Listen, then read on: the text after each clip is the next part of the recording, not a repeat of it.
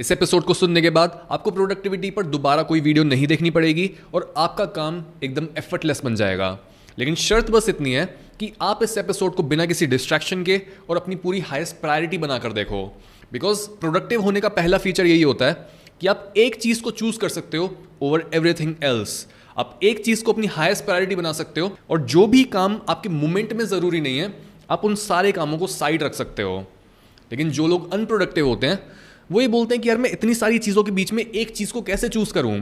कभी काम करते हुए मेरा फ़ोन मेरे को डिस्ट्रैक्ट करता है, कभी मेरे पेरेंट्स मेरे को कोई काम बोल देते हैं तो इतनी सारी चीज़ों के बीच में एक चीज़ को चूज़ करना पॉसिबल नहीं होता। और इस तरह के लोग बोलते हैं कि इनके पास कोई फ्री विल नहीं है। और ये एक बहुत रोमांटिक आइडिया होता है उन लोगों के बीच जो बहुत ज़्यादा लॉजिकल या फिर साइंटिफिक माइंडेड होते हैं। क्योंकि बहुत से साइंटिस्ट और ब्रेन सर्जन ये मानते हैं कि जो भी हमारा करंट एक्शन होता है, वो बिल्ड होता है हमारे पास्ट एक्शंस के ऊपर। यानी जो भी आप अभी बोलोगे, जो भी आप अभी सोचोगे, या फिर जिस तरह से आप बिहेव करने वाले हो, ये सारा बिहेवियर डिक्टेट करता है आपका पास्ट अगर आप पास्ट में इतने ज़्यादा अनप्रोडक्टिव थे तो चांसेस हैं कि आप इस मोमेंट में भी अनप्रोडक्टिव रहोगे। अगर आप पास्ट में गालियाँ देते आए हो तो चांसेस है कि आप अभी भी गाली दोगे और एकदम से अपनी हैबिट को नहीं बदल पाओगे। बहुत से ब्रेन एक्सपेरिमेंट्स में ये भी देखा गया है कि जब भी हम अपने किसी बॉडी पार्ट को मूव करने वाले होते हैं, जब हम कुछ बोलने वाले होते हैं, या फिर जब भी हम कुछ सोचने वाले होते हैं तब इन एक्शंस को लेने से पहले हमारे ब्रेन में जो साइनेप्सिस होते हैं, यानी दिमाग का वो हिस्सा जिसमें एक ब्रेन सेल दूसरे ब्रेन सेल से कम्युनिकेट करता है और एक ब्रेन सेल दूसरे ब्रेन सेल को इलेक्ट्रिकल इंपल्सिस भेजता है, ये पार्ट पहले ही एक्टिवेट हो जाता है। यानी अभी आपने कुछ बोला नहीं है, कुछ सोचा नहीं है, कुछ करा नहीं है, लेकिन दिमाग ने पहले ही कमांड दे दिया है कि ये वाली बात बोल, इस तरह से सोच या फिर ये वाला एक्शन ले। और इसी चीज़ की तरफ़ पॉइंट आउट करते हुए साइंटिस्ट बोलते हैं कि देखा हमारे पास कोई फ्री विल है ही नहीं। हम चूज़ ही नहीं कर सकते एक डिफरेंट लाइफ को। और ये चीज़ एक हद तक सच भी है कि हम शॉर्ट टर्म में अपनी किस्मत को नहीं बदल सकते। हैं अगर एक बच्चा एक गरीब घर में पैदा हुआ है तो वो देखते ही देखते अपनी किस्मत को बदल के अमीर नहीं हो सकता। लेकिन अगर हम इसी चीज़ को एक लॉन्ग टर्म स्केल पर देखें तो बात बिल्कुल डिफरेंट हो जाती है। बिकॉज़ अगर वही गरीब बच्चा अपनी झोपड़ी से निकलकर एक ऐसे अमीर इंसान को देखता है जो अपनी बहुत अच्छी गाड़ी में से बाहर निकलता है, और वो बस एक क्वेश्चन कर लेता है कि इस इंसान के पास ऐसा क्या है जो मेरे पास नहीं है? इस इंसान को ये क्या पता है जिस वजह से ये इतना अमीर है जो मेरे को नहीं पता है? बस वो इतना क्वेश्चन कर ले और उसी पॉइंट से उसकी डेस्टिनी बदल सकती है।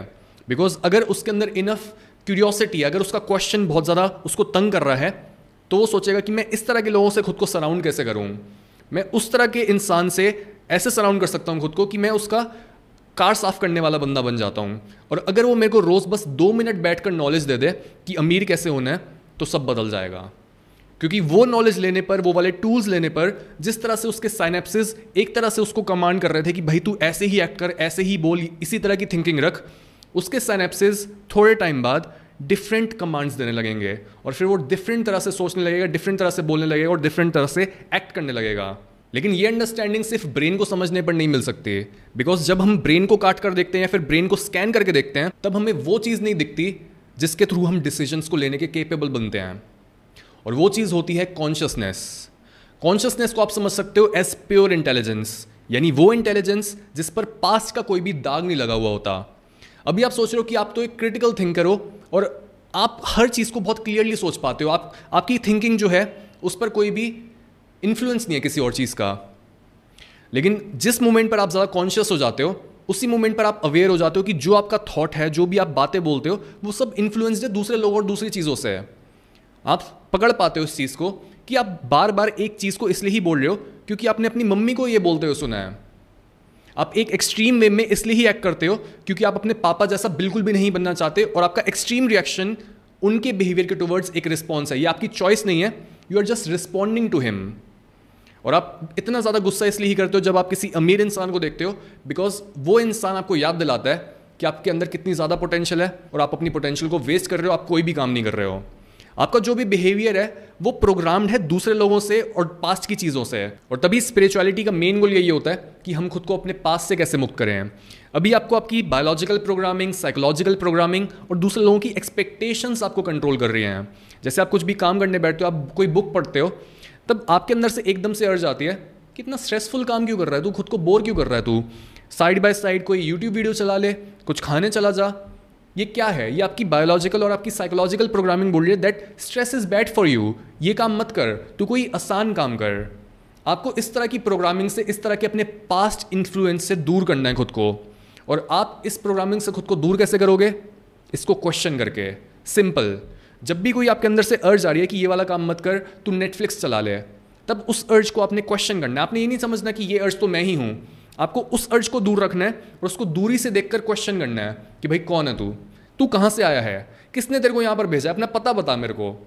अपनी अर्ज़ को अपने से डिस्टेंस करके एक डिफरेंट एंटिटी समझकर क्वेश्चन करो।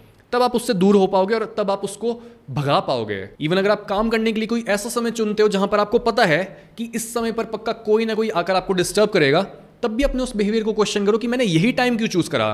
अगर मैं सुबह चार पाँच बजे उठता तो उसमें क्या दिक्कत थी? तब तो कोई मेरे को डिस्टर्ब भी नहीं करता। क्या मेरी नींद पूरी नहीं होती? हाँ शायद मेरी नींद पूरी नहीं होती, लेकिन मैं दोपहर में फिर से सो सकता था तो फिर भी मैं चार पाँच बजे क्यों नहीं उठा? मे भी शायद मैं एक्चुअल में यही चाहता हूँ कि कोई आकर मेरे को डिस्टर्ब करे ताकि मैं अपना काम ना कर पाऊँ और मैं इवेंचुअली उन्हें ब्लेम कर पाऊँ। इस तरह से आपको अपने हर बिहेवियर पर क्वेश्चन मार्क लगाना है, अपनी हर हर अर्ज़ पर, अपनी हर डिस्ट्रैक्शन पर क्वेश्चन मार्क लगाना है। और तब आपको पता लगेगा कि उनकी औकात क्या है और आपकी पावर क्या है। आपकी अर्जेस उतनी पावरफुल नहीं है जितना पावरफुल आप उन्हें समझते हो। और आप उतने पावरलेस नहीं हो जितना आप पावरलेस खुद को समझते हो। आप इस चीज़ को ऐसे भी समझ सकते हो, जैसे आप एक गाड़ी चला रहे हो बहुत तेज़ रोड पर और उस गाड़ी का एक मोमेंटम बना हुआ है। बट आपको एक टर्न लेना है। लेकिन जैसे ही आप साइड में देखते हो, आपको दिखता है कि ये टर्न तो निकलने वाला है। अगर आप अभी मोड़ने की कोशिश करोगे गाड़ी को तो गाड़ी आउट ऑफ़ बैलेंस हो सकती है और आपका एक्सीडेंट हो सकता है। तो इस सिचुएशन में बेस्ट मूव ये होगा कि आप पेशेंस रखो और पहले ही प्लान कर लो कि अगला कट जब आएगा, तब मैं गाड़ी को मोड़ लूँगा। और कुछ इसी तरह से काम करती है फ्री विल आप एकदम अभी अपनी किस्मत को नहीं बदल सकते हो। लेकिन अगर आपके पास एक प्लान है, आप चूज़ करने के केपेबल बन चुके हो और आप में विलिंगनेस है खुद को चेंज करने की तो आप इवेंचुअली अपनी किस्मत को बदल सकते हो। और जो डिस्ट्रैक्शंस आपको तंग कर रही हैं अभी और आपको अनप्रोडक्टिव बना रही हैं, आप उनसे भी खुद को फ्री कर सकते हो। और तभी अमेरिकन साइकोलॉजिस्ट विलियम जेम्स ने एक बार बोला था that my first act of free will shall be to believe in free will अगर आप इस चीज़ में बिलीव ही नहीं करते कि आपके पास कोई फ्री विल है और आप एक डिफरेंट ज़िंदगी जीना चूज़ कर सकते हो तो ऑफकोर्स जो आपकी आदतें हैं, जो चीज़ें आपको डिस्ट्रैक्ट कर रही हैं, आप उन्हीं चीज़ों में फंसे रहोगे। नाउ अगर आप ये पूछो कि आपको कभी भी किसी ने बताया क्यों नहीं कि आपके अंदर इतनी पावर है कि आप एक डिफरेंट ज़िंदगी को चूज़ कर सकते हो, और जिन हालातों में आप पैदा हुए, वो परमानेंट नहीं है तो इसका रीज़न यही है कि आपके बचपन में आपके पेरेंट्स आपके आसपास एक बाउंड्री बना देते हैं कि बेटा, ये रूल्स हैं। तुम्हें इतना ही सोचना है, इतना ही काम करना है, और अगर तुम कुछ और सोचोगे या फिर कोई भी ऐसा काम करोगे जिससे हम डिसग्री करते हैं तो तुम्हें पनिश करा जाएगा। अगर हम तुम्हें बोल रहे हैं कि तुम बस यहीं पर बैठो, लेकिन तुम थोड़ा दूर खेलने जा रहे हो तो तुम्हें पनिश करा जाएगा। अगर हम तुम्हें बोल रहे हैं कि तुम्हें लाइफ में ये करना है, लेकिन तुम बोलते हो कि लाइफ में तुम्हें कुछ और करना है तो तुम्हें पनिश करा जाएगा। तो एक बच्चे के दिमाग में ऐसे यही बैठ जाता है कि मेरे को इन्हीं प्रॉब्लम्स के साथ ज़िंदगी भर डील करना है, और मैं बस इतना ही सोच सकता हूँ। इस चीज़ के ऊपर एक बहुत इंटरेस्टिंग स्टडी हुई है, जहाँ पर बहुत सारे जर्मन शेफर्स को लिया गया, और उनको तीन अलग ग्रुप्स में डिवाइड करा गया। पहले ग्रुप को एक ऐसे चेंबर में रखा गया जहाँ पर उनको कंसिस्टेंटली शॉक दिया जा रहा था, लेकिन उनके पास एक ऐसा लीवर था जिसको जैसे ही वो दबाते, वैसे ही शॉक आना रुक जाता। सिमिलरली दूसरे ग्रुप को भी एक ऐसे चेंबर में रखा गया जहाँ पर उनको कंसिस्टेंटली शॉक दिया जा रहा था और उनके पास एक लीवर था, लेकिन वहाँ पर कैच ये था कि वो लीवर खराब था। तो वो बेचारे जितना मर्ज़ी उस लीवर को दबाते जाएँ शॉक रुक ही नहीं रहा था। और तीसरे ग्रुप को एक ऐसे चेंबर में रखा गया जहाँ पर कोई शॉक या फिर कोई लीवर था ही नहीं। और ऐसा करने के बाद हर डॉग को एक एक करके एक बड़े बॉक्स में रखा गया, जिसके बीच में एक डिवाइडर था। एक साइड पर उन्हें शॉक दिया जा रहा था, लेकिन दूसरी साइड पर कोई शॉक नहीं था। और वहाँ पर यह चीज़ ऑब्ज़र्व करी गई कि जिन डॉग्स के पास वो लीवर था जिसको दबाते ही शॉक रुक रहा था, और जिन डॉग्स को कोई शॉक दिया ही नहीं गया, वो जल्दी से छलांग मारकर बॉक्स की दूसरी साइड पर चले गए और उनको शॉक मिलना बंद हो गया।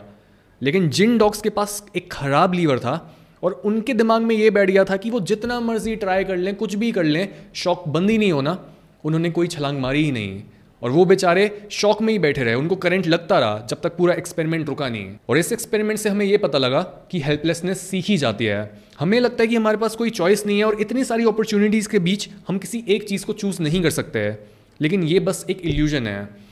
जैसे एक बहुत पॉपुलर बुक है जिसका नाम है फ्लो और उसके ऑथर मी हाय अपनी बुक के लिए रिसर्च कर रहे थे और जो भी लोग टाइम मैनेजमेंट प्रोडक्टिविटी और क्रिएटिविटी जैसी फील्ड्स में टॉप पर थे और जिनके पास बहुत ज़्यादा रिसर्च मटेरियल था, वो उन सब लोगों को इन्वाइट कर रहे थे कि प्लीज़ मेरे को आपका इंटरव्यू लेना है, मेरे को आपका इंटरव्यू लेना है, क्योंकि मेरे को अपनी बुक लिखनी है। तो ऐसी एक बंदे का उनके पास रिप्लाई आया कि देखो, मैं तुम्हारे साथ रूड नहीं होना चाहता, लेकिन मेरे डेस्क के पास एक बहुत बड़ा कचरे का डिब्बा है, जिसमें मैं तुम्हारे जैसे बहुत सारे इन्विटेशंस को फेंक देता हूँ। और यही मेरे प्रोडक्टिविटी का राज है। ये पूरी चीज़ उन्होंने अपनी बुक में भी लिखी है कि ये होता है प्रोडक्टिविटी का मतलब कि आप 99 परसेंट अपॉर्चुनिटीज़ और 99 परसेंट चॉइसिस को नो बोलते हो। जो लोग अनप्रोडक्टिव होते हैं, वो हमेशा यही बोलते हैं that I have to do all this मेरे को ये काम भी करना है, अपनी पढ़ाई भी करनी है, मेरे दोस्त भी मेरे को घूमने के लिए बुला रहे हैं, मेरे पेरेंट्स भी मेरे को ये बोल रहे हैं कि ये काम कर। और अगर मैं किसी भी चीज़ को मना करता हूँ तो मेरा हर चीज़ में ही लॉस है। अगर मैं अपने फ्रेंड्स को बार बार मना करता हूँ तो मैं उनके बीच में अनपॉपुलर हो जाऊँगा। अगर मैं अपने पेरेंट्स को कोई काम करने से मना करता हूँ तो वो बोलेंगे कि यार तू कितना बदतमीज़ हो गया, हमारी कोई सुनता ही नहीं है तू। और अगर मैं अपने काम या फिर अपनी पढ़ाई को ना बोलूँगा तो मेरी ज़िंदगी बर्बाद हो जाएगी। तो इस तरीके से आपने देखना होता है कि यार ट्रेड ऑफ़ तो हर जगह ही है। कुछ ना कुछ लॉस तो मेरे को झेलना ही पड़ेगा। लेकिन मैं किस लॉस के साथ अपनी ज़िंदगी को जी सकता हूँ और कौन सा लॉस मेरी ज़िंदगी बर्बाद कर देगा? जैसे अगर हम वॉरेन बफेट की पोर्टफोलियो को भी देखें तो उनका 90 परसेंट नेटवर्थ आती है, उनके 10 परसेंट स्टॉक्स से। है सोचो इस चीज़ के बारे में, जितने भी वो स्टॉक्स ओन करते हैं, उनमें से सिर्फ़ 10 परसेंट ऐसे स्टॉक्स हैं, जिनकी वजह से जाना जाता है उनको। और आपको हर मोमेंट अपनी लाइफ में भी उस 10 परसेंट को ढूंढना होता है कि मेरे दस कामों में से वो एक काम ऐसा कौन सा है, जिसको अगर मैं करूँगा तो बाकी सारे काम उसके आगे फीके हैं, और अगर मैंने उसको नहीं किया तो उसमें मेरा सबसे बड़ा लॉस है। आपको पता है, आज के इतने सारे रिलेशनशिप्स फेल क्यों होते हैं? आप बोल सकते हो कि यार कल्चर हमारा ऐसा हो गया है, हमारे विचार ऐसे हैं, उल्टी सीधी आइडियोलॉजीज लोगों को पढ़ाई जा रही हैं। और हाँ ये एक हद तक सच भी है। लेकिन अगर हम और डीपली जाकर सोचें तो हमें ये समझ आ जाएगा कि हम हमेशा ये सोचते हैं कि कोई ना कोई बेहतर इंसान मिल सकता है हमें। हम ये चूज़ ही नहीं कर पाते कि हमारी हाईएस्ट प्रायोरिटी क्या है। हमने एक लिस्ट बना ली है कि हमें ये सारी चीज़ें चाहिए एक इंसान में, लेकिन कोई भी इंसान हमारी पूरी लिस्ट को टिक लगा ही नहीं पाता है। तो कभी हम सोचते हैं कि थोड़ी सी चीज़ें इसमें हैं थोड़ी सी चीज़ें उससे मिल जाएँगी और हम हमेशा डाइवर्टेड रहते हैं, हमेशा हम डिस्ट्रैक्टेड रहते हैं चीज़ों से। मार्केट प्लेस में जो डेटिंग मार्केट प्लेस है, हमेशा हम ये सोच रहे होते हैं कि इस इंसान में ये कमी है, उस इंसान में ये कमी नहीं है। लेकिन वो भी पूरा नहीं दे रहा मेरे को जो मेरी प्रेफरेंसेज हैं तो मेरे को किसी और के साथ जाना चाहिए। क्योंकि बात यह है कि इतनी सारी अपॉर्चुनिटीज़ हैं और आप किसी एक अपॉर्चुनिटी को उसमें से चूज़ ही नहीं कर पा रहे कि ये कौन सी अपॉर्चुनिटी है कौन सा इंसान है जिसके साथ अगर मैं अपना रिलेशनशिप बिल्ड करूँ तो ये सबसे ज़्यादा रिटर्न देगा मेरे को। हम चूज़ ही नहीं कर पा रहे कि इतनी सारी क्वालिटीज़ जो हमें एक इंसान में चाहिए, उसमें से कौन सी ऐसी क्वालिटीज़ हैं जो नॉन नेगोशिएबल हैं? इसी वजह से आज हर कोई हर किसी को डेट करना चाहता है बिकॉज़ हमारे अंदर एक क्लैरिटी ही नहीं है कि हमें अपने रिलेशनशिप से एग्जैक्टली exactly क्या चीज़ चाहिए और हम इस चीज़ के बारे में सॉर्ट ऑफ़ क्लियर नहीं हो सकते कि हमें थोड़ा सा आइडिया है कि हम अपने रिलेशनशिप में या फिर हमें अपनी लाइफ से ये चीज़ चाहिए। हमें हंड्रेड परसेंट क्लियर होना है। हमें क्रिस्टल क्लैरिटी चाहिए कि भाई ये चीज़ है जो मेरे को अपने रिलेशनशिप से, अपनी फ्रेंडशिप से या फिर अपनी लाइफ से चाहिए। जैसे एक कंपनी के बारे में आप सोच सकते हो, जहाँ पर कोई मिशन स्टेटमेंट है ही नहीं, वहाँ पर मोटो क्लियर नहीं है। एक कंपनी बोलती है कि हमें अपने शेयर होल्डर्स को भी खुश करना है, हम एनवायरनमेंट को भी सेव करना चाहते हैं, हमें गवर्नमेंट के साथ भी मिलकर कुछ काम करना है। चार पाँच उनकी मिशन स्टेटमेंट्स हैं। और इस चीज़ के बीच में एम्प्लॉयज़ को पता ही नहीं होता कि भाई हम किस चीज़ के लिए काम करें और एक क्लियर पर्पस ना मिलने की वजह से वो अपने ही पर्पस बनाने लगते हैं। और वो अपने मैनेजर को खुश करने लगते हैं ताकि उन्हें कोई बोनस वोनस मिल जाए या फिर कोई ऑफ़िस की पॉलिटिक्स में वो फंस जाते हैं। और यही सेम चीज़ हम भी करने लगते हैं जब हमें अपना पर्पस क्लियर नहीं होता। हम खुद को सोशल गेम्स में फंसा लेते हैं। हम दूसरों की बुराई कर रहे होते हैं, हम दूसरों को इंप्रेस करने की कोशिश कर रहे होते हैं। कभी हम खुद को दूसरों से कंपेयर कर रहे होते हैं, कभी हम किसी वेब सीरीज़ के बारे में बात कर रहे होते हैं कि उसके अगले एपिसोड में क्या होगा। इन सारी चीज़ों के बीच में हम डिस्ट्रैक्टेड तभी रहते हैं जब हमें क्लियर नहीं होता कि एक वो कौन सी चीज़ है जो सबसे ऊपर है हमारे लिए। किस चीज़ के लिए हम अपनी जान दे सकते हैं? किस चीज़ को अगर हमने गिव अप कर दिया, किस चीज़ पर अगर हमने अपना फोकस नहीं डाला तो हमारी लाइफ ख़राब हो जाएगी। बस उस एक चीज़ को अगर आप एक मोमेंट में चूज़ करो तो अनप्रोडक्टिव होने का सवाल ही नहीं होता। अपनी बुक एसेंशियलिज्म में ऑथर एक बहुत सिंपल एग्ज़ाम्पल देते हैं। वो बोलते हैं, सोचो आपके पास एक अलमारी है, जिसमें 90 परसेंट कपड़े ऐसे हैं जिनको आप बहुत रेयरली पहनते हो। लेकिन जब भी आप खुद से क्वेश्चन करते हो कि किन कपड़ों को निकाला जा सकता है और किन कपड़ों को एक्चुअल में रखना चाहिए, तब आप डिसाइड ही नहीं कर पाते। बिकॉज़ जो भी हमारी चीज़ होती है, हम उसकी एक्चुअल वर्थ से उसको ज़्यादा वैल्यू करते हैं। बिकॉज़ वो हमारी चीज़ है। तो हमें लगता है बहुत वैल्यूएबल है और इसको फेंकना नहीं चाहिए। लेकिन वो एक ट्रिक बताते हैं। वो बोलते हैं कि ऐसे सोचो कि ये कपड़े तुम्हारे हैं ही नहीं और अगर ये तुम्हारे नहीं होते तो तुम इसको पाने के लिए कितना पैसा देते हैं? और इससे ये पता चलेगा कि उस कपड़े की एक्चुअल वर्थ क्या है और जो कपड़े आपको पहनने नहीं हैं अब, आप उन्हें अलग कर पाओगे। और यही सेम चीज़ आपने अपने काम के साथ करनी है। आपने क्वेश्चन करने की अगर ये सारी अपॉर्चुनिटीज़ मेरे पास नहीं होती तो मैं कितना काम करता या फिर कितना पे करता इस अपॉर्चुनिटी को पाने के लिए? और इससे उस अपॉर्चुनिटी की एक्चुअल वर्थ पता लगेगी कि क्या वो रिप्लेसेबल है, क्या वो दोबारा अपॉर्चुनिटी बाद में आ सकती है, या फिर वो ऐसी अपॉर्चुनिटी है जिसको आपको अभी ही पकड़ लेना चाहिए। और इस चीज़ से आपको पता लग जाएगा कि 99 परसेंट अपॉर्चुनिटीज़ ऐसी ही होती हैं जिनको अभी उतना आपको अटेंशन देना ही नहीं चाहिए, और वो काम आप बाद में भी कर सकते हो। लेकिन मे बी शुरू में आपके लिए चीज़ों को ना बोलना आसान ना हो, और आपको बहुत ज़्यादा करेज चाहिए हो। बिकॉज़ जब भी हमारा बॉस जब भी हमारा फ्रेंड या फिर जब भी हमारा कोई रिलेटिव हमें इन्वाइट करता है कि कहीं घूमने चलते हैं, या फिर वो हमें कोई काम देते हैं, तब हम उन्हें मना नहीं कर पाते बिकॉज़ हम उन्हें डिसअपॉइंट नहीं करना चाहते। और out of this fear of disappointment हम फील ऐसा करते हैं कि यार हमारे पास तो कोई चॉइस ही नहीं है, हम हेल्पलेस हैं। जब हम खुद अनक्लियर होते हैं कि हमारे लिए क्या चीज़ इंपॉर्टेंट है तब कोई भी अनप्लान चीज़ हमारे रास्ते में आकर हमें अपने काम से भटका देती है। लेकिन हमारी लैक ऑफ़ क्लैरिटी हमें अपने काम को सेकंड गेस करने पर मजबूर करती है। और हम सोचते हैं कि अगर हम अपने काम को थोड़ी देर के लिए छोड़कर अपने फ्रेंड्स के साथ चले भी गए तो क्या हो गया?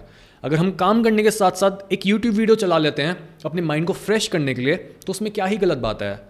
लेकिन हमारी यही बुरी आदत कंपाउंड होकर हमें एक अनप्रोडक्टिव इंसान बना देती है। और जो भी इंसान लाइफ में कुछ भी बड़ा करता है, उसका तरीका यही होता है कि वो 99 परसेंट अपॉर्चुनिटीज़ को ना बोलता है और वो बस अपनी प्रायोरिटी को हाँ बोलता है।